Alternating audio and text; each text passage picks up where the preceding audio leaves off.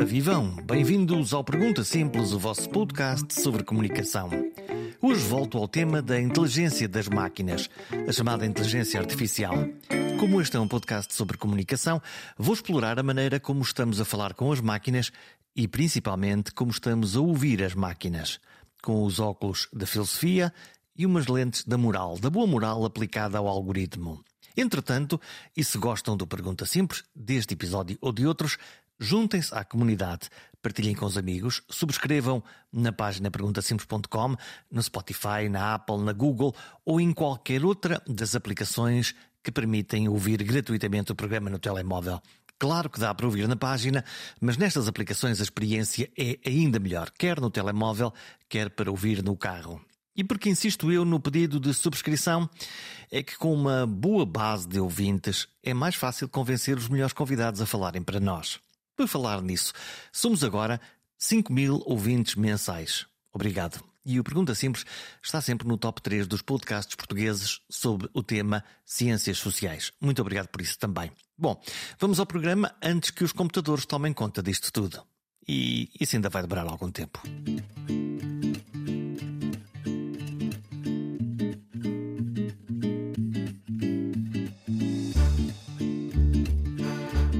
Máquinas espertas estão cada vez mais espertas e cada vez mais inevitáveis. O limiar da chegada de uma qualquer forma de inteligência artificial parece cada vez mais realista. E as máquinas podem começar a fazer as coisas de forma melhor e mais consistente do que nós, os seres humanos. No fundo, atravessar a fronteira entre serem umas calculadoras rápidas com muita informação lá dentro para se transformarem nos bichos eletrónicos capazes de criar sozinhos soluções melhores para os problemas atuais. Só que esta evolução não é inócua. Li num estudo que houve especialistas em programação avançada de computadores que eles assumem desde já um risco de que os computadores inteligentes possam decidir de forma autónoma destruir os seres humanos. E essa porcentagem é de 5%. Mas o pior disto tudo é que estes mesmos super especialistas consideram que o caminho da evolução é imparável e inevitável e por isso nem vale a pena pensar no risco. O que tendo a discordar. Esta parte parece-me, de resto, francamente assustadora. Os seres humanos mais inteligentes a programar máquinas parecem demitir-se da sua responsabilidade de prevenir o risco, nem que fosse preciso inventar um botão para desligar tudo ou então abrandar o comboio tecnológico, abrandar o comboio da evolução. Portanto, demitiram-se do seu pensamento moral sobre as coisas. Ora, nesta conversa, na conversa desta edição, falo com um filósofo que se preocupa com este tema. Stephen Gouveia. Ele dedica-se a pensar no impacto da tecnologia dita inteligente em áreas como a medicina. Por exemplo, sobre o problema da máquina do futuro, que é ao mesmo tempo mais eficiente que um médico a tratar um doente e também a aprender mais rapidamente a tratar precisamente esse doente, mas que ninguém compreende muito bem como funciona é uma caixa negra esperta. E quando algum dia essa caixa negra errar, ninguém entende porquê. Nem sabe corrigir o que aconteceu de errado, porque tudo está encerrado dentro da calculadora. E o médico também não conseguiria explicar ao doente o que de facto aconteceu, nem corrigir esse mesmo erro. Tudo isto num ambiente onde a inteligência artificial não está programada com escalas de valores moralmente aceitáveis. É fria, neutra, eficiente e desumana, no mais puro dos significados. Recorro por isso a Stephen Gouveia, filósofo, que tem a profissão que se dedica a pensar por todos nós. Bom, um filósofo faz eh, coisas eh, que quase a maior parte das pessoas não faz. Não faz porque acha que é uma, é uma capacidade ou é uma profissão que se calhar não, não é relevante. E basicamente nós podemos resumir muito da atividade de um filósofo ao pensar, ao pensar, não é? Ao pensar sobre diversos objetos e realidades do mundo que talvez não interessam eh, ou não interessem à grande parte das pessoas, mas que e talvez também porque não são interessantes para o dia a dia, digamos assim, da, da vivência de, de acordar, comer, dormir, pronto. Então delegamos nos filósofos que pensem por nós. Hum, há uma espécie de acordo tácito entre a sociedade e este grupo muito específico de seres humanos em que a sociedade delega para essas pessoas uh, o tempo e a energia para pensarem sobre assuntos diversos, enquanto que nós, sociedade, continuamos a, a, o, o, nosso caminho para, sobre outras, outras, outros afazeres e outras profissões.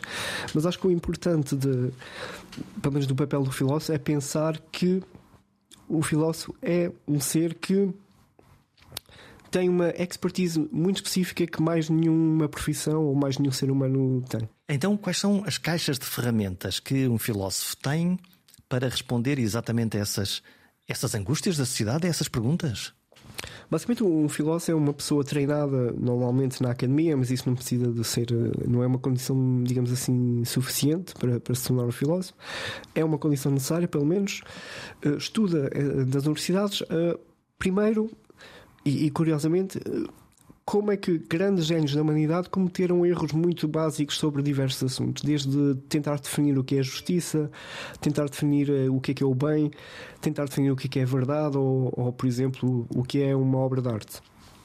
O primeiro aspecto da formação filosófica é então estudar gênios da humanidade que cometeram erros muito básicos e isso ajuda-nos porquê?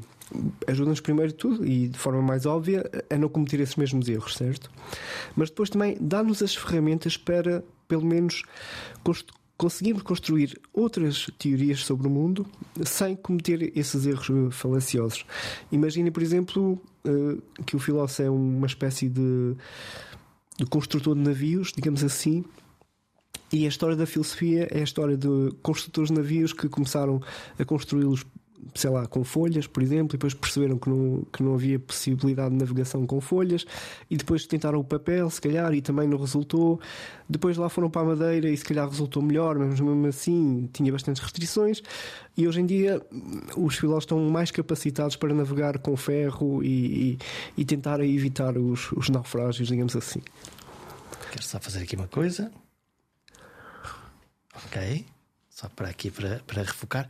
Então quer dizer que os filósofos se dedicam a escarafunchar nos nossos erros. É isso? É, essa, é esse o trabalho principal da, da profissão do filósofo? Sim, eu acho que muitas vezes as pessoas têm uma noção de que a filosofia é, digamos assim, a arte de fazer perguntas. E eu, é? Eu percebo porque é que a maior parte das pessoas uh, pensa essa forma, mas eu, eu, por acaso eu acho que é exatamente o oposto. Eu acho que o trabalho da filosofia é mesmo dar respostas e não fazer perguntas. Embora elas estejam associadas, não é? Mas muita, e o exemplo, por exemplo da inteligência artificial é, é, é, é um excelente exemplo, porquê? Porque, por exemplo, nós temos tecnologias neste momento muito uh, específicas, inovadoras, e que colocam respostas, uh, que, que, colocam perguntas, desculpem, uh, por exemplo, perguntas éticas, não é? De será que devemos usar determinadas tecnologias para melhorar, por exemplo, a eficácia da medicina, que é um problema muito importante em termos políticos, porque. Em, em princípio, sim. Em princípio, devemos usar tecnologia para tornar melhor a medicina. Agora, depende exatamente daquilo que nós queremos dizer por melhor. E é aí que os filósofos entram, porque os filósofos tentam dar uma resposta, ou dar várias respostas, a, a, esta definição muito específica do melhor. Não é? O que é que significa melhor neste caso? Será melhor performance? Será melhor eficácia? Eh, mas esta eficácia é cega, ou seja, não tem em conta diversos aspectos que se calhar precisam de, de, de, ser considerados, ou o melhor é, por exemplo, aquilo que é, é, aquilo que é mais justo, mesmo que isso implique uma, uma menor eficácia, por exemplo. Ah, então, mas há, um, há algum exemplo concreto que, que, que me possa dar uh, e, e, que nos ajude a fazer essa reflexão, porque eu, quando estou a pensar, uh, sei lá, na inteligência artificial hoje, estou muito a pensar nos robôs que já hoje nos operam. E uhum. eu digo, ok, em princípio o robô é mais preciso, uh, a, sua, a sua capacidade de não errar é, é, é maior. E, portanto, eu diria que se lá estiver o cirurgião com a mão no controlo, eu tendo a confiar nessa tecnologia. Esse exemplo é interessante. Para já, há um aspecto interessante do exemplo que dá, que é o Jorge fazer a salvaguarda de que o, o, cirurgião tem que ter a mão em cima do mecanismo robótico, digamos assim. E senão a minha confiança é menor. Pois, isso é, isso é muito interessante. Mas eu, eu gostava de dar outro exemplo que problematiza melhor o, aquilo que eu, que eu estava a dizer antes. Que é basicamente, por exemplo, a utilização de, de diversos algoritmos de, de machine learning para a detecção de cancro de, de pele. Nós sabemos que estes, estes algoritmos são muito mais eficazes que um, um outro grupo que também faz detecção de cancro de pele, nomeadamente um grupo de seres humanos chamados médicos. Treinados, seres humanos treinados versus máquina com, com capacidade de aprender também. Exato. E, mas quando nós temos que são mais eficazes, a referência implícita que está é a um grupo de seres humanos. Ou seja, as máquinas são mais eficazes a detectar o cancro de pele do que os seres humanos. Porque detectam micropadrões? Uh, porque detectam micropadrões, mas principalmente porque são baseados em milhões de dados que nenhum ser humano ou grupo de seres humanos consegue processar cognitivamente. Portanto, pode essa inteligência no fundo da máquina é a interpretação do acervo de dados que no fundo lhes foi oferecido por milhares de seres humanos que disseram isto é ou não é. Exato. Basicamente, o, o, o algoritmo alimenta-se de dados uh, de outros seres humanos espalhados por todo o mundo mas o aspecto interessante desta tecnologia é que, por exemplo, ela é muito eficaz a detectar o cancro de pele em seres humanos, eh, digamos assim, brancos, não é? De pele mais clara, mas falha bastante mais com seres humanos de pele mais escura.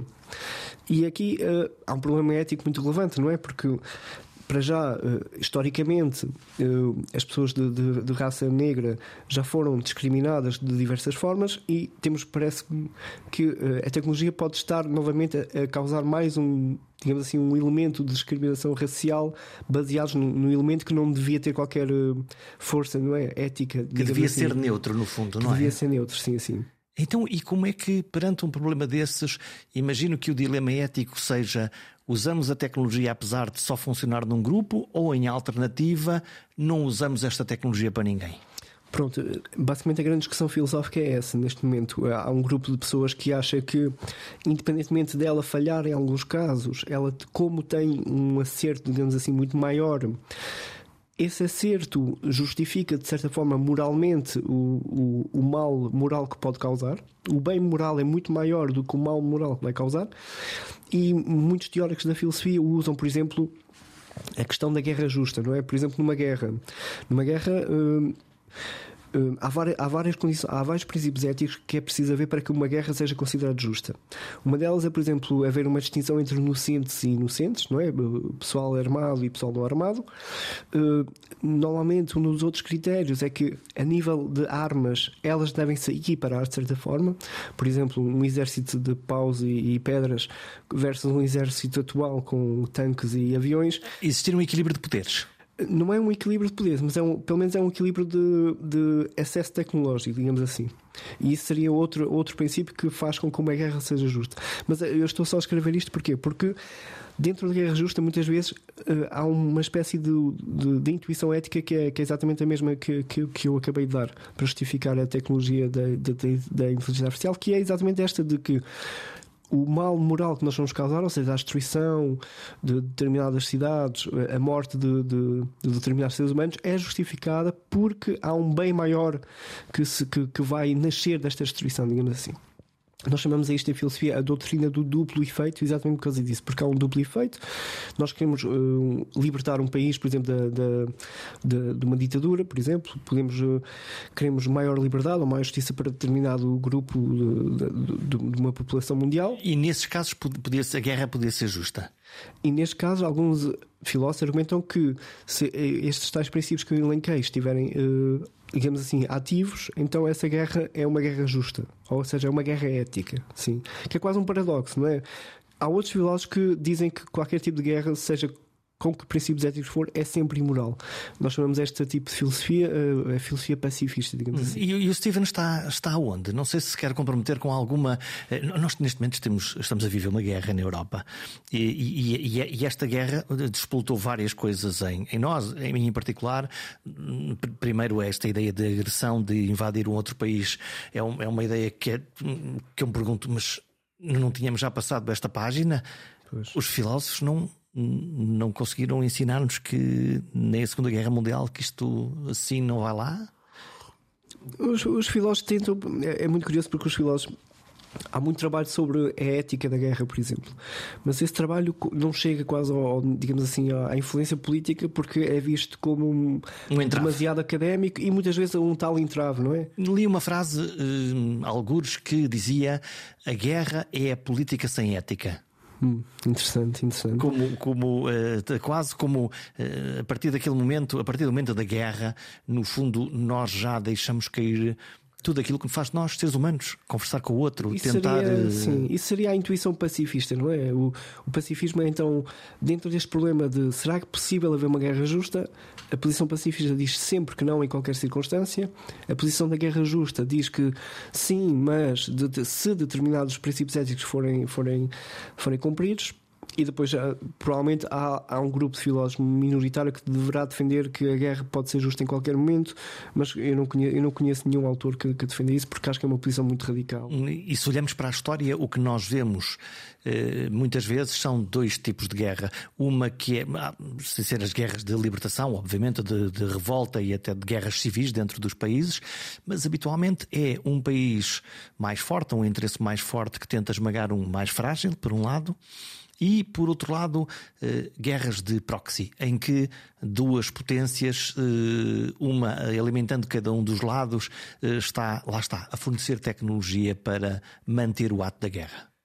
Sim, basicamente muitas vezes há um, há um autor, há um filósofo político muito interessante, um, Thomas Hobbes, e o Thomas Hobbes descreve que um, descreve de forma curiosa que basicamente ele diz que o ser humano um, num estado antes uh, num estado pré-social que imaginem uma espécie de experiência mental em que imaginamos a humanidade antes da sociedade ter existido ele diz que a sociedade é uma sociedade da guerra de todos contra todos. Porquê? Porque não há um Estado para garantir a segurança da propriedade privada, para garantir a alimentação para toda a gente, o acesso à saúde. E então, segundo o Hobbes, Hobbes escreve o Estado como a aceitação de que na natureza no estado pré-social, nós estamos todos uh, à porrada, digamos assim, entre uns com os outros, e nós combinamos uh, dar alguma da nossa liberdade total, porque o, nesse estado pré-natal, ao menos, nós temos total liberdade, mas para Hobbes, nós criamos o, o Estado Social, ou criamos o governo, para quê? Nós damos uh, um bocado da nossa liberdade ao governo, mas ele vai nos dar proteção, não é? Ele vai nos garantir a propriedade privada, o acesso à saúde, etc. Portanto, não é só ganhar, perdemos alguma coisa. Sim, sim, perdemos eh, a tal total liberdade, porque nós hoje em dia não podemos fazer tudo o que quisermos. Mas hum, em relação à minha posição sobre este tema, eu, eu alinho, alinho-me bastante com o pacifismo, porque me parece-me uma posição óbvia, mas ela tem um, gra um grave problema que é, imaginem um país que é militarmente, digamos assim, ou filosoficamente eh, pacifista, mas que é invadido por outro país, militarmente. O que é que faz? O que é que faz, não é? O pacifista a dizer não podemos fazer nada, eles que façam o que quiserem com o nosso país. É, é não é? Com, é com, quase um a nossa é? riqueza. É? É, é? estranho. Ou seja, os teóricos da guerra justa têm pelo menos este, este aspecto de dizer não, eu acho que nós, por exemplo, em nível de defesa, nós podemos, acho que faz sentido fazer guerra defensiva e depois tentam alencar então os tais princípios éticos para que essa guerra defensiva versus ofensiva seja, seja justa no sentido do. Claro que aqui o termo justo é um bocado estranho, não é? Mas mas, hum, mas pronto, o, o, exemplo que nós demos da guerra era só um exemplo para descrever um, um, um, o aspecto da, da tecnologia, dos, dos algoritmos na, no cancro de, de, pele. Não é? E já voltamos aos algoritmos e à inteligência artificial que me, que me interessa de sobremaneira. Eh, eu, eu hoje, quando estou a ouvir hum, porta-vozes de um lado e do outro, da, neste caso da guerra do, da Ucrânia e da Rússia, uh, há, há, uma parte daquilo que é inteligível, que nós conseguimos perceber o que é que está ali em conflito, o que é, qual é a sua posição. Depois, muita propaganda da guerra, muita mentira que, uhum. que lá está, e isso é óbvio. Mas parece-me que há momentos em que a linguagem das várias partes tem uma capa cultural que eu não consigo compreender bem o que é que eles querem dizer com determinadas coisas. E, no entanto, temos a ilusão de que estamos a perceber tudo. Certo. Pois, eh, as questões das guerras entre países eh, são questões muito complexas porque muitas vezes estamos a lidar com estamos a lidar com informações que vêm da, da comunicação social e que já são filtradas pelos próprios, não é? Pelos próprios, digamos assim, uh, responsáveis por, por, por, aquele combate político. É uma forma de manipulação também da opinião pública? Sim, sim. Muitas vezes é muito difícil saber o que é, é a verdade, não é? Numa guerra. Porquê? Porque temos, uh, temos para já, por exemplo, no caso russo e no caso ucraniano, temos o caso russo a tentar influenciar uma narrativa política uh, interna, não é? Depois, e essa a ideia é o quê? É justificar perante o seu povo o que está a acontecer. Mas depois temos também muitas vezes o oposto, não é? Porque a NATO também exerce, se calhar, demasiada força política junto, junto à, à Rússia e, de certa forma, isso pode legitimar o discurso interno, não é? Não o discurso, digamos assim, uh, correto ou justo, mas o próprio, a própria história russa não pode. Eu acho que, digamos assim, a narrativa russa só tem a força que tem e só há, digamos assim, uma participação interna. E isto é, é dúbio, não é? É dúbio se Putin está isolado na Rússia a coordenar tudo ou se realmente ele tem o, força, tem o apoio da, da, da, da, da, maioria do, não é, do povo russo. Mas vamos assumir que tem, não é? Hum, eu acho que também ou seja, a realidade não é preto e branco, não é? E, acho que... e não há inocentes, claramente. E não, e não há inocentes, exatamente. E, e pronto, são, são, são, são, realmente são factos muito, muito, muito difíceis de explicar. É, é curioso, nós falamos da medicina e vamos voltar a falar da medicina e da, e da saúde. É, é, a tecnologia militar eh, foi desenvolvida, por exemplo, para ter um GPS para que a bomba acerte no sítio certo e, todavia, hoje nas estradas todos beneficiamos do GPS para encontrar o nosso caminho. A tecnologia militar inventou o laser para abater um determinado míssil e hoje todos beneficiamos do laser para a nossa vida uh, civil. A tecnologia pode ter. É, é, é amoral? Isso, é, isso é um ponto interessante, porque dentro da filosofia ou da ética da tecnologia, há autores que defendem que a tecnologia é sempre imoral, porque nos afasta, por exemplo, do, do nosso aspecto mais natural como seres humanos. Eu discordo, eu, eu, discordo bastante desta posição. Depois há autores que defendem uma posição, digamos assim, neutral e não a moral, porque a moral é esta ideia de que a tecnologia não tem impacto ético. Ou, ou se tem é neutro, não é? Mas eu acho que o ponto neutral é que filosoficamente a tecnologia vai ser, digamos assim, hum, nomeada de eticamente aceitável ou não, dependendo da sua utilização. Ou seja, do seu fim, do seu propósito. Do seu propósito, da sua intenção e dos seus, das suas consequências. Isso implica o quê? Que não há uma neutralidade quando se usa uma, uma determinada tecnologia? Uh, quando se porque o uso já é diferente da, da tecnologia em si, não é? Quando eu, quando eu penso em tecnologia, penso no conceito de tecnologia. Por exemplo, imagina a energia nuclear, não é? É um bom exemplo. Nuclear... Lá está, foi criada como uma arma, todavia hoje. Nos institutos de oncologia, todos estamos a beneficiar de que a medicina nuclear está neste momento a tratar doentes de uma forma altamente eficiente. Exato. Ou seja, nós podemos dizer que a energia nuclear, em determinados casos, é uma tecnologia positiva e em determinados casos é uma, é uma, é uma tecnologia negativa.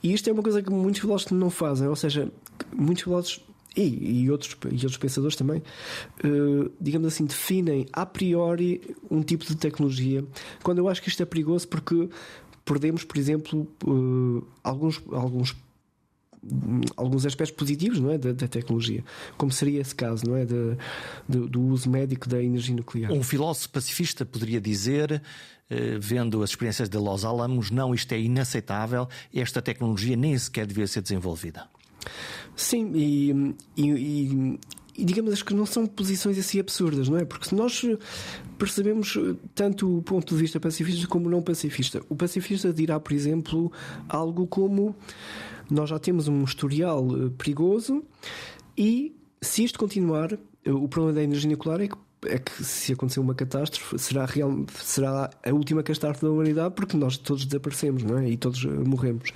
Então o pacifista tem este tem sempre tem este, digamos assim, este princípio de prudência ética, não é? Vamos tentar limitar ao máximo um, o perigo máximo da extinção humana, por exemplo, mesmo que isso possa contribuir, possa contribuir positivamente para uma minoria ou até uma maioria da humanidade.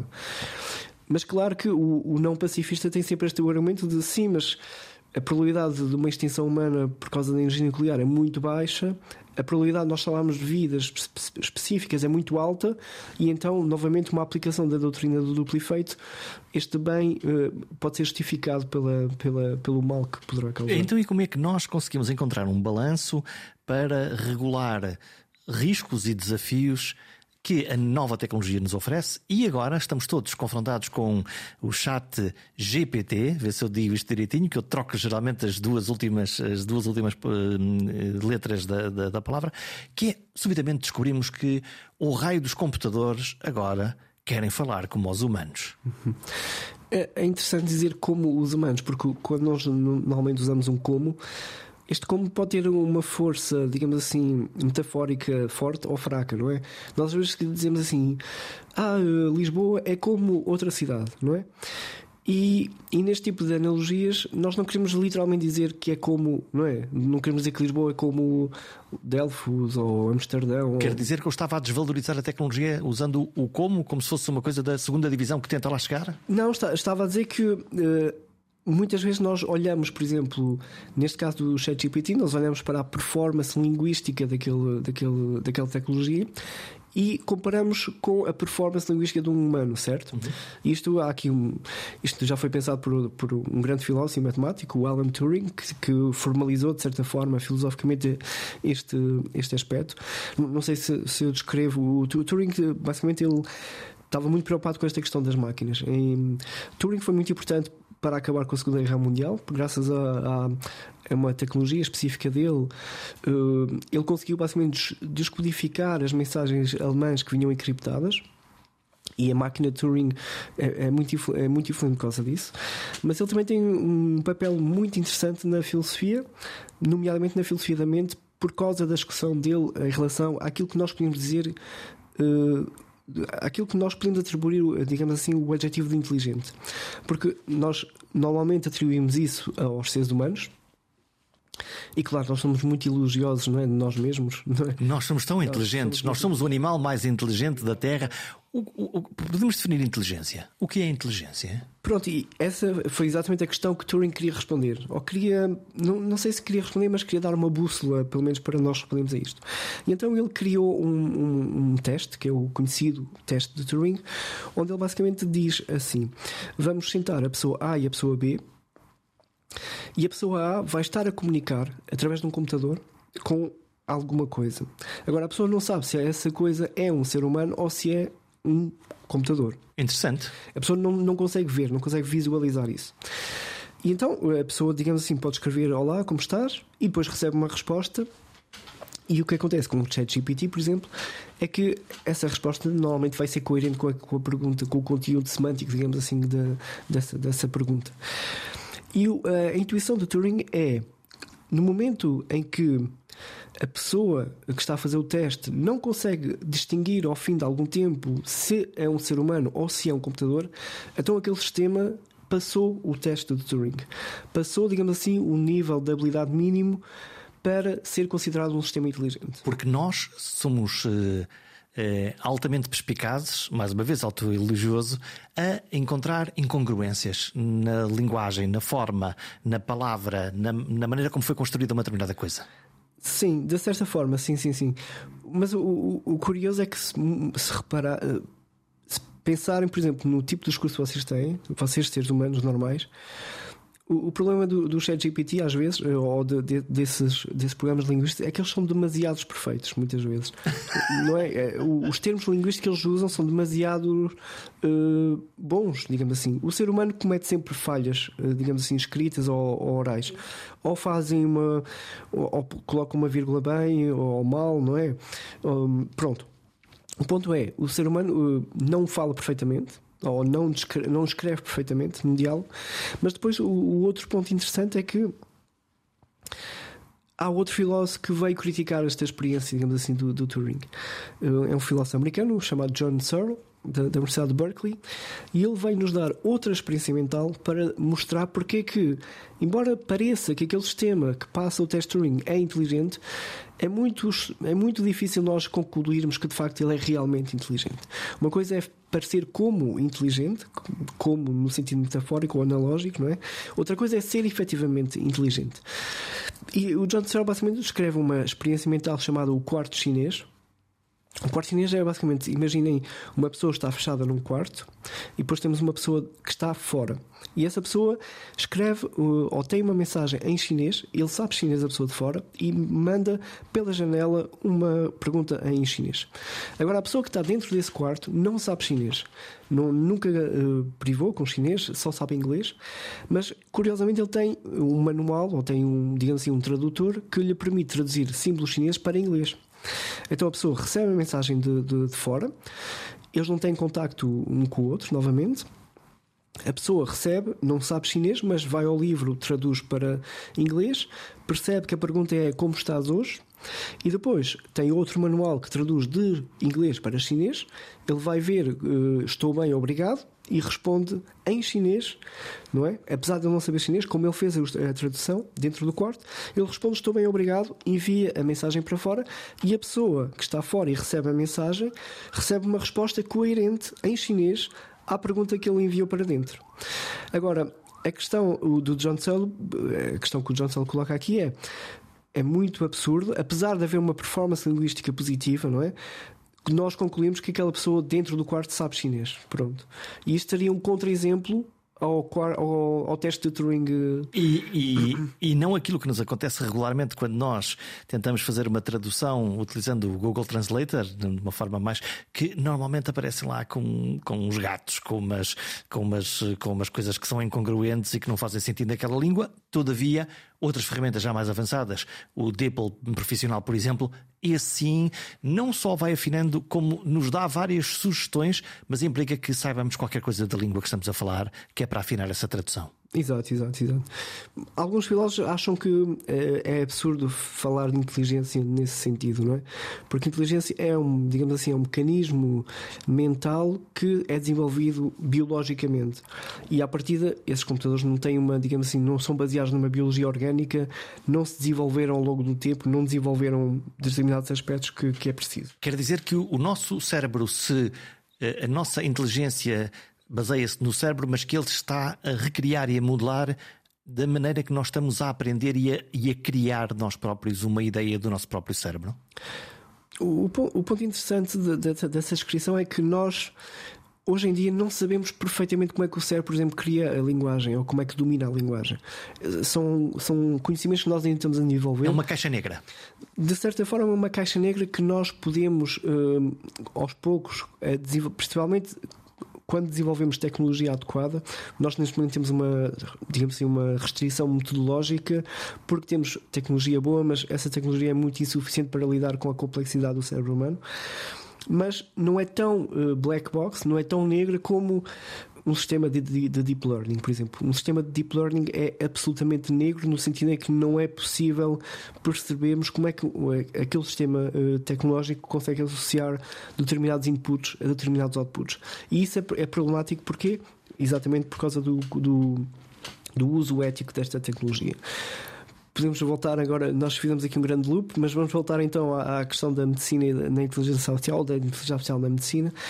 E o problema, muitas vezes, de, de, do uso desses instrumentos eh, é que, embora eles sejam muito eficazes, quando há um erro, quando há um problema, o ser humano, o médico, o engenheiro, não consegue uh, entrar dentro da caixa negra e perceber qual foi o problema, porque se deveu uh, esse problema ou como é que o conjunto de dados foi associado um com o outro. E isto é problemático porquê? Porque muitas vezes as explicações médicas não é, são baseadas em explicações mecanicistas, não é? De associar determinados inputs a outputs. Mas nós não temos essa. Um, possibilidade de retirar uh, conhecimento desse sistema, uh, desse sistema, digamos assim, tecnológico. E o que é que pode acontecer, né? O que pode acontecer basicamente é, é ficarmos uh, no vazio, não é? Ficamos sem podermos corrigir, por exemplo, um, um, determinado algoritmo. E claro, o, o grande problema, pelo menos do, do, ponto de vista ético, e aquilo que eu vou trabalhar nos próximos seis anos, é como é que nós podemos uh, usar a tecnologia sem que ela ponha em causa aquilo a que nós chamamos o princípio da confiança entre médicos, profissionais e pacientes. Porquê? Porque este princípio é baseado na ideia de que o médico ou o profissional de saúde está no controle total, não é, da, da, da, da prática médica, tanto do, do diagnóstico como da utilização da, da, tecnologia. E sempre que um paciente tem alguma questão, o médico tem o poder, digamos assim, epistémico, não é?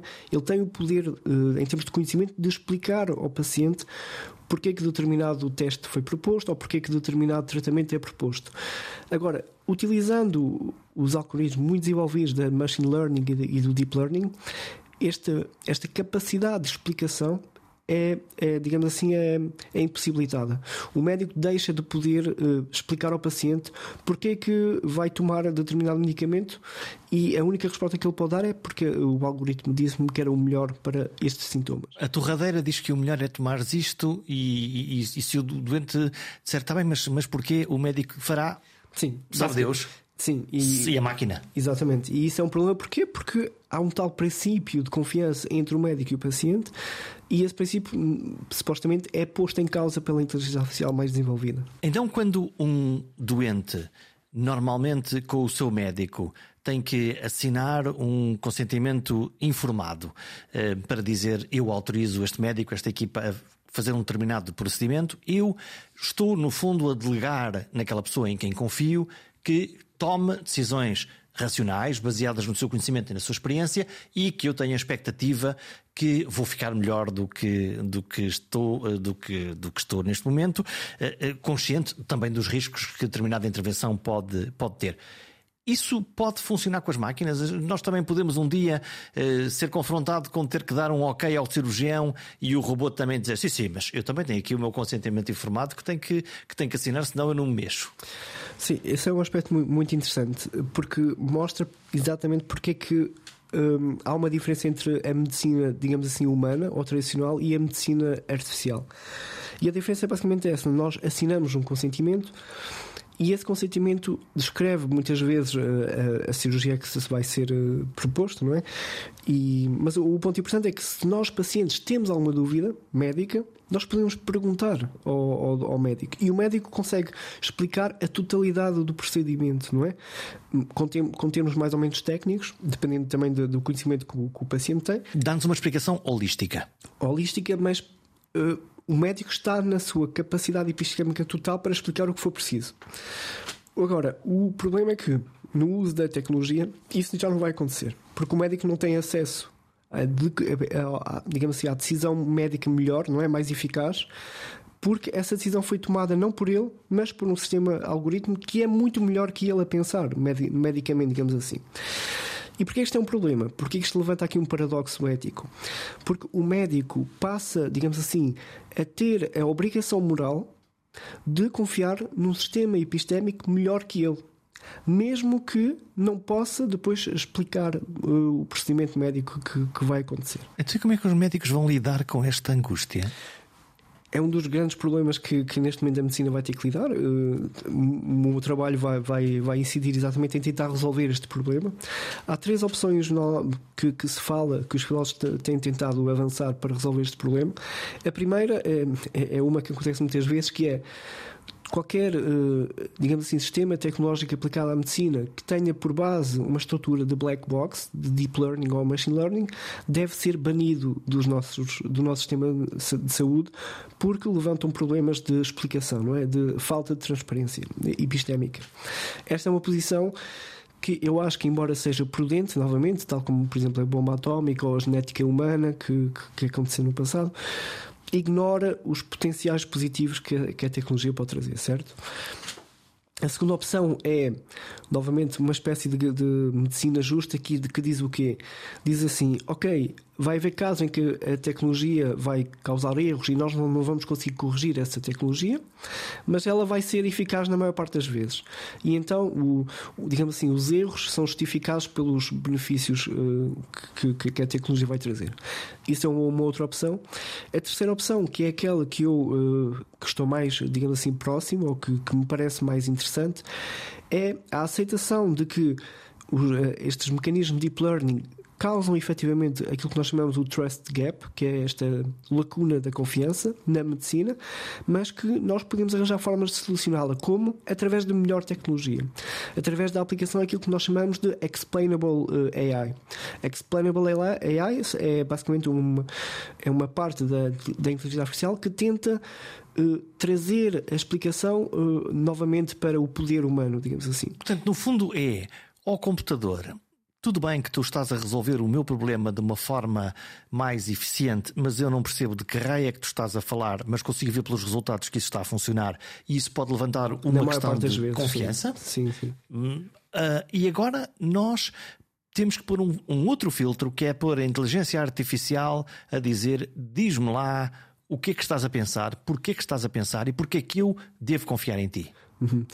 Sim, basicamente é isso. Uh, porquê? Porque a, a medicina não é uma questão não humana, não é? É uma questão muito sensível. Nós estamos a lidar com o ser humano no seu estágio mais frágil, muitas vezes, não é?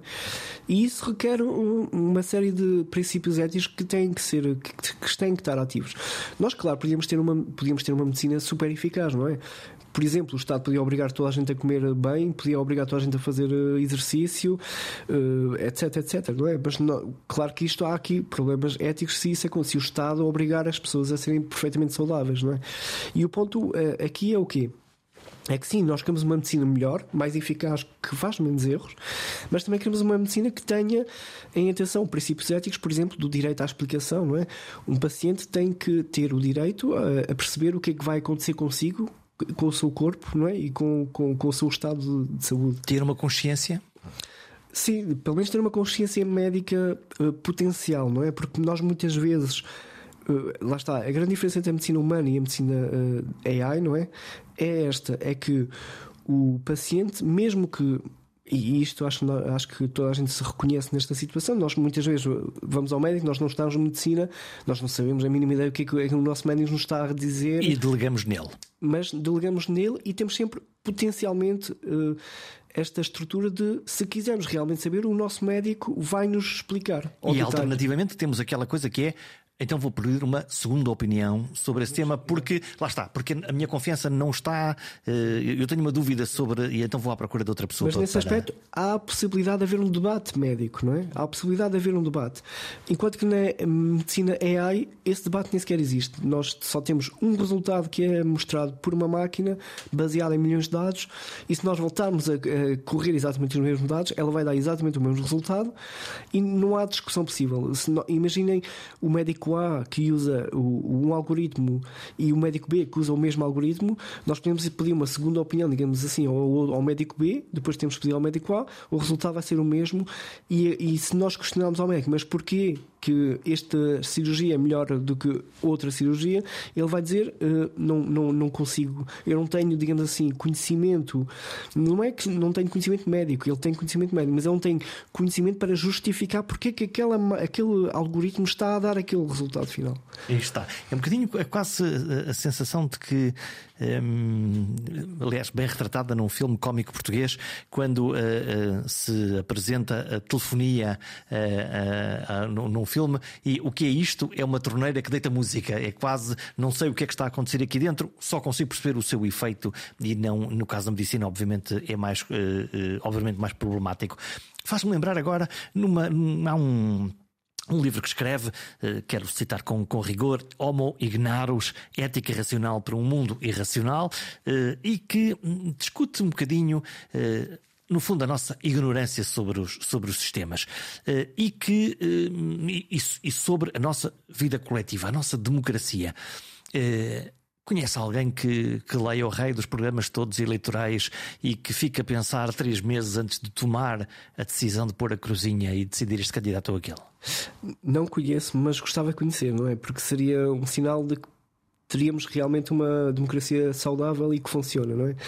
Porque eu investigo, ou, ou, eu não investigo diretamente, porque o fenómeno da ignorância política é um fenómeno empírico que é estudado por uh, cientistas políticos uh, e psicólogos uh, morais e assim. Mas dedicou-se a fazer um conjunto de entrevistas para tentar perceber porque é que nós, supostamente numa democracia, estamos a abdicar do poder de pensar o futuro e de responder racionalmente à, à, à, escolha. Parece que o fazemos quase por olha, voto neste porque sim.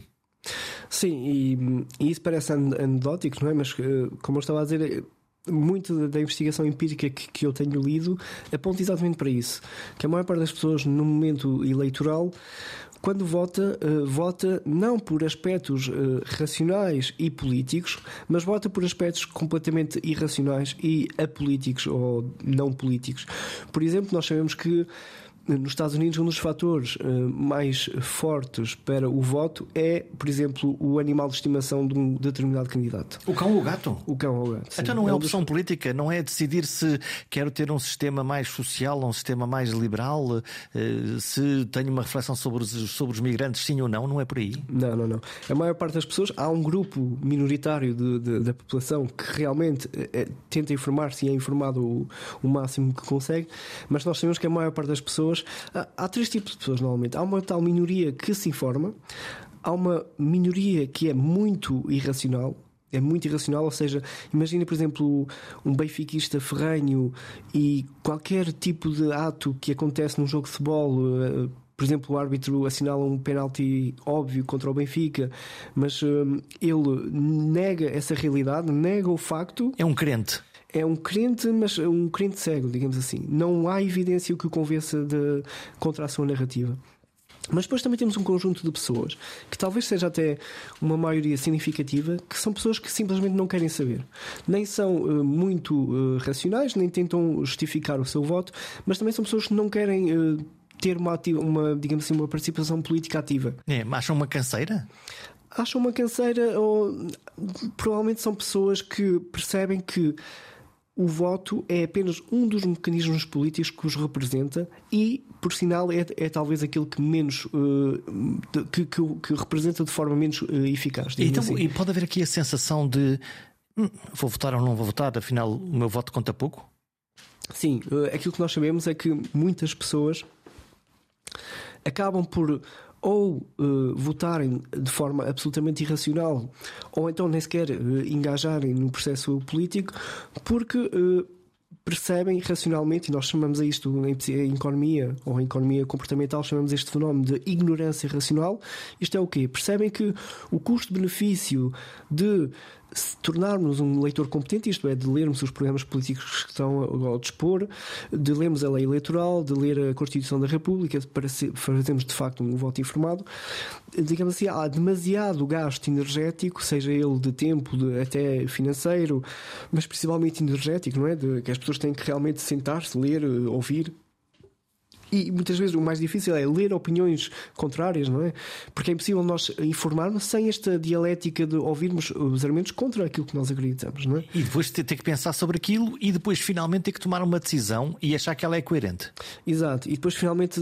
Há aqui dois aspectos. O, o primeiro aspecto então é que a maior parte das pessoas percebe racionalmente que este exercício, digamos assim, é demasiado custoso para aquilo que vai, vai haver como consequência, que é ter apenas um voto, não é? Porque depois a pessoa compara com os vizinhos e sabe que os vizinhos passaram, digamos assim, o dia todo na tasca sem, sem fazer nada, a beber um bom vinho, e se calhar eles é que têm juízo porque eles no fim vão ter exatamente o mesmo poder. E o voto, voto vale a mesma coisa, não é? O voto que, que a pessoa que passou, digamos assim, meses a preparar-se para, para, para se tornar competente. Então, a pergunta que se me ocorre agora é: então, quando nós estamos a dizer às pessoas para irem votar, e elas, na realidade, não estão para ter o trabalho de pensar e ter um voto consciente.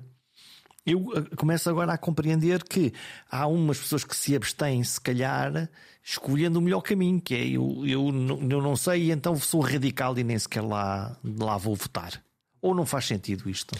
Sim, ou seja, há algumas pessoas que se abstêm não porque é mau, não é? Não porque sejam cidadãos menores, eticamente, mas exatamente pelo contrário, porque sabem da sua, digamos assim, limitação cognitiva e acham que o melhor para o bem comum é não intervirem, digamos assim, no processo de, de voto. Porquê? Porque quanto mais, digamos assim, quanto mais a média cognitiva da população for eh, baixa, pior vai ser, eh, digamos assim, o governo eleito, não é? Pior em termos qualitativos. Porquê? Porque há uma relação entre qualidade governativa e também a qualidade, digamos assim, racional do, do da, da, população, não é? Do, do, grupo populacional que elegeu essa, essa, esse, esse, digamos assim, esse governo. Então, vindo à contrária, está a advogar que devia ser uma elite a escolher eh, os, os, os que nos governam? De certa forma, estou a advogar isso, mas. Não é perigoso? É perigoso, mas não é assim tão perigoso como parece, digamos assim. Porque eu estou a pensar no início da, da democracia, que é uh, no, no, uh, antigamente quem mandava era o rei, era o nobre, era uh, se olharmos para os gregos até de uma forma cada vez mais alargada, mas houve um momento em que alguém decidiu não, o, o poder é para o povo e criou este sistema que nos devolve Estou a ver isto como uma coisa boa, devolveu uma possibilidade de escolher. Parece, parece que devolve, mas eh, como eu tentei dizer há, há bocado, nós realmente, o povo não é representado no seu voto porque o, o voto não tem quase poder nenhum, não é? Primeiro.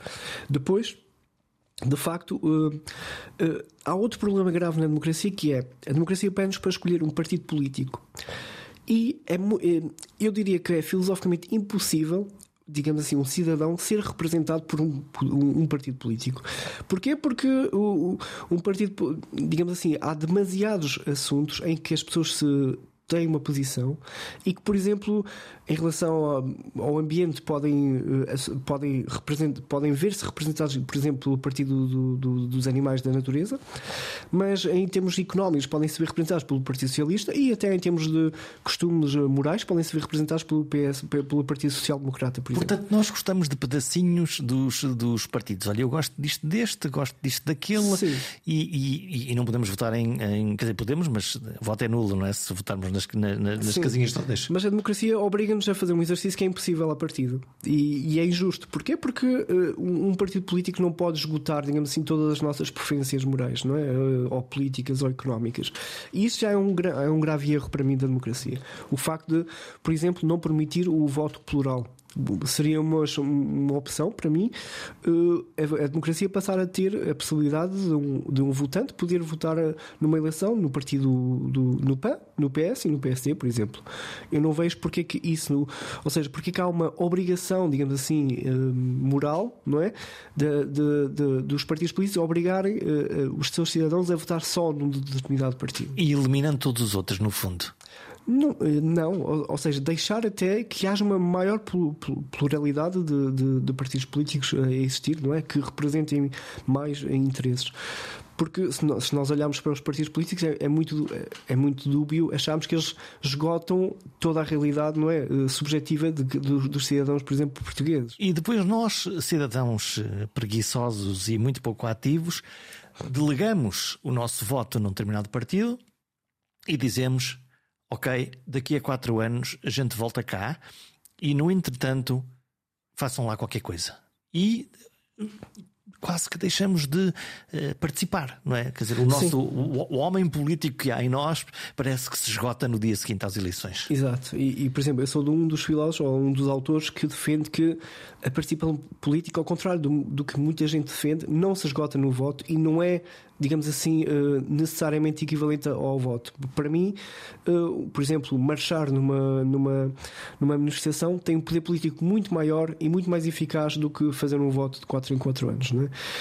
Mas há, aqui muitos, há aqui muitos pontos que eu, que eu quero avançar agora e.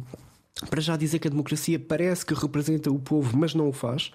Se olharmos, por exemplo, nós podemos fazer um estudo empírico de quantos uh, quantos cidadãos tiveram acesso ao poder político desde, desde o 25 de Abril, não é? E se nós olharmos para isso, nós podemos calcular até uh, que é uma percentagem mínima da, da população eh, portuguesa. Além disso, podemos também uh, ver e estudar que há um tipo, digamos assim, de população minoritária que tem acesso ao poder político e que todo o resto da população não tem. Ou seja, a democracia parece representativa, parece delegar ao povo essa força, mas não o faz. E não o faz porquê? E aqui eu quero voltar à, à democracia da, da, Grécia Antiga. Porquê? Porque a maior parte das pessoas não sabe isto, sabe que a democracia antiga era por voto direto, não é? A chamada democracia direta, mas não sabe que era uma democracia não eleitoral. Porquê? Porque uh, as eleições foram criadas na altura por uh, o poder político exatamente para restringir o acesso político ao povo. Porque antes das eleições, numa democracia, nós tínhamos o quê? Tínhamos a escolha à sorte. Tínhamos um, um sorteio? Um sorteio. O sorteio tipo bolinhas. Tipo e bolinhas. agora saiu... eram com favas. Com favas. Com favas. Ou seja, claro que na antiga Grécia havia o problema de, do poder político também estar muito restringido a, determinados uh, estatutos. De, pronto. Um, socioculturais, normalmente, não é? Mas uh, o ponto era que nós vamos escolher, nós vamos representar efetivamente o povo, como não vamos fazer com que haja uma votação, mas vamos fazer com que isso seja aleatório, porque para retirar os constrangimentos não é, de, de, de digamos assim, de deturpar o poder político, não é? Porquê? Porque quando há eleições, o que é que há? Há influência política, há, há jogos de poder, há jogos entre Estado e empresas. E, portanto, um sorteio garantia a neutralidade no processo. Exatamente. Eh, exatamente. É a função do, do, do Estado é exatamente por saber, do sorteio, desculpem, por saber que o ser humano tem sempre uma tendência, digamos assim, maquiavélica de usar o poder para o seu próprio proveito, os gregos antigos desenvolveram esta ideia de que vamos uh, fazer uma lotaria, porque é a melhor forma de evitar. E isto tem uma atualidade perversa, porquê? Porque, por exemplo, nós olhamos para a democracia supostamente mais forte da, da, da atualidade do mundo uh, contemporâneo, que é os Estados Unidos da América, e há um dado. Uh, há um dado muito curioso que consegue predizer quem, é, quem vai ser o vencedor numa eleição presidencial, por exemplo. E esse dado é o dinheiro. É a quantidade de dinheiro que um determinado partido consegue angariar através das campanhas de doações. Há uma, uma proporcionalidade. Há uma correlação uh, obscena entre o número, eh, em termos monetários, de doações que o Partido Democrático ou o Partido Republicano recebe versus o resultado depois eleitoral. Portanto, os eleitores podem sentir-se claramente frustrados quando, mesmo antes de votar, já há um sistema muito binário e básico que consegue adivinhar qual é a perspectiva final da, da, da eleição. Sim, eh, sim, e é aquilo que eu proponho. O Jorge estava a dizer antes que poderia ser uma solução muito elitista, não é? O facto de eu, por exemplo, defender que talvez uh, os cidadãos mais informados de, devam ter um maior poder político, que é, que é, mais ou menos o que eu defendo. Mas se repararem, a democracia atual já, já, já, o faz, já faz isso, não é? Olha, por exemplo. O para... poder político neste momento é uma elite, de facto. O poder político neste momento já limita, hum, digamos assim, o, o, acesso ao poder político através de, de, de argumentos que eu uso para uh, defender que, se calhar, uh, os, os, cidadãos mais informados deveriam ter mais, político, mais poder político do que os outros. Como? Pensem na restrição de idade, não é? A restrição de idade é, é exatamente justificada pela ideia de que um cidadão de 18 anos ou de abaixo de 18 anos não tem ainda, eh, eh, digamos assim, a maturidade eh, intelectual ou não tem ainda conhecimento suficiente para tomar uma posição ou, ou exercer um, um, poder político tão sério e importante. E o meu ponto é que esta intuição da democracia, digamos assim, tradicional está correta, mas falha em achar que é a idade que, que é um fator relevante neste processo. Para mim, há cidadãos com 12 anos que se calhar já estão preparados para o poder político e há cidadãos com 66 anos ou 50 ou doutorados em economia que se calhar não estão preparados para, para, para fazer uma decisão política. Mas depois é difícil filtrar esses critérios de uma forma tão objetiva como a idade, que é fácil, é olhar para o cartão de cidadão. Pois, mas eu acho que é um critério absolutamente uh, aleatório, moralmente. Ou seja, para justificar, uh, digamos assim, a força uh, ética da democracia, eu acho que nós não podemos usar assim um critério completamente. Uh, aliás, porque imaginem um cidadão de 18 anos há 100 anos, provavelmente o, o, tipo de conhecimento que ele tem é muito menor não é, do que um cidadão com, de, com 18 anos no mundo contemporâneo. Não é? Quero fechar esta conversa. Qual é o problema? Que lhe mói verdadeiramente o juízo todos os dias e que ainda não conseguiu encontrar uma pista, uma intuição, um caminho e que, mas que tenha profunda convicção de que aquilo é que, aquilo é, que é o problema. Há um filósofo francês, que, o Gilles Deleuze, que dizia que os, os filósofos eram esquizofrénicos intelectuais. E o que é que isto significa? Significa que os filósofos normalmente têm interesses. Hum, quase obsessivos por determinados temas e não só apenas e, e é o meu caso. Por exemplo, o problema da democracia interessa-me bastante porque tem este aspecto ilusório de que está tudo bem, não é? Que pronto, nós dizemos a palavra democracia e dizemos vão votar e fica tudo resolvido. Eu acho que este tipo de discurso é até perigoso para os fins de justiça que nós queremos. Eu, eu quero um sistema político que melhore eh, a qualidade de vida de toda a gente, que não seja discriminativo e que seja justificado filosoficamente. Eu acho que na democracia atual nós não temos isso. Eh, só, só para dar um apontamento, porquê que a democracia parece interessante? Ou parece até uh, racional, porque aquilo que eu defendo é que a democracia atual é irracional, baseada nestes conhecimentos empíricos que nós temos, que a maior parte das pessoas não tem conhecimento suficiente para fazer um voto, é que quando os pais, os, os pais fundadores da democracia, o, o, George Washington, o Benjamin Franklin, quando eles pensaram democracia, eles achavam, achavam o, o seguinte: achavam que Primeiro, que o fenómeno da ignorância política era, um, era real, era factual, mas que a democracia iria resolvê-lo porquê? Porque imaginem que dentro de uma população uh, de 100 pessoas, que esgota, digamos assim, a sociedade portuguesa, por exemplo, há 80 pessoas que são ignorantes. Que é o que mais ou menos os dados empíricos nos mostram. E depois temos 10 pessoas que são ou, ou, temos, por exemplo, os restantes que são altamente competentes, digamos assim.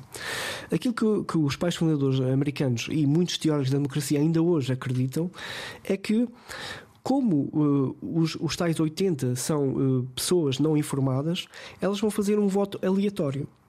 E a ideia é, claro que neste exemplo dos 100 uh, é impossível o, o, o facto aleatório ir bater certo, mas imaginem milhões de pessoas a votar a ideia é o quê? É que estas pessoas vão se dividir em, mais ou menos em 50% a votar no partido A e a votar no partido B. O que é que isto vai fazer? Vai fazer com que os votos ignorantes se anulem entre si e sobrem apenas os votos informados que vão influenciar, digamos assim, o resultado final. Agora, o problema é que eles acreditavam que o, o voto ignorante era um voto aleatório. Mas nós sabemos, através de muitos estudos empíricos, que o voto uh, ignorante não é um voto uh, aleatório, mas é um voto não aleatório. É um voto influenciado por vieses uh, cognitivos tremendos, é influenciado por fatores de decisão que não importam para nada, a cor do cabelo do candidato, a forma como ele se veste, com quem ele é casado, são, são tudo fatores não políticos não é? que, que influenciam o, o voto popular. E então, um dos problemas, que eu quero que eu quero trazer à discussão é exatamente pensarmos uma democracia mais racional e por isso mais justa. E eu tenho tentado vindo a defender uh, uma, uma democracia epistocrática, que é exatamente isso.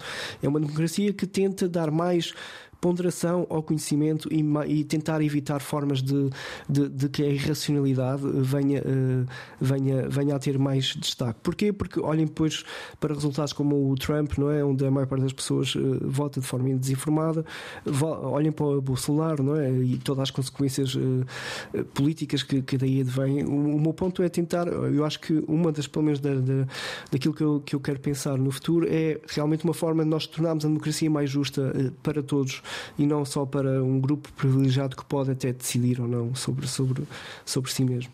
As decisões individuais acabam sempre por influenciar um futuro coletivo. Mas que peso têm essas decisões individuais? Eu saio menos otimista desta edição. Perceber que as máquinas podem ultrapassar o nosso julgamento moral ou que a democracia, afinal, é um jogo de resultado pré-determinado deixam-me com uma desagradável sensação de asfixia. Será que a liberdade de expressão também pode ser, afinal, um jogo de fantasia? Até para a semana.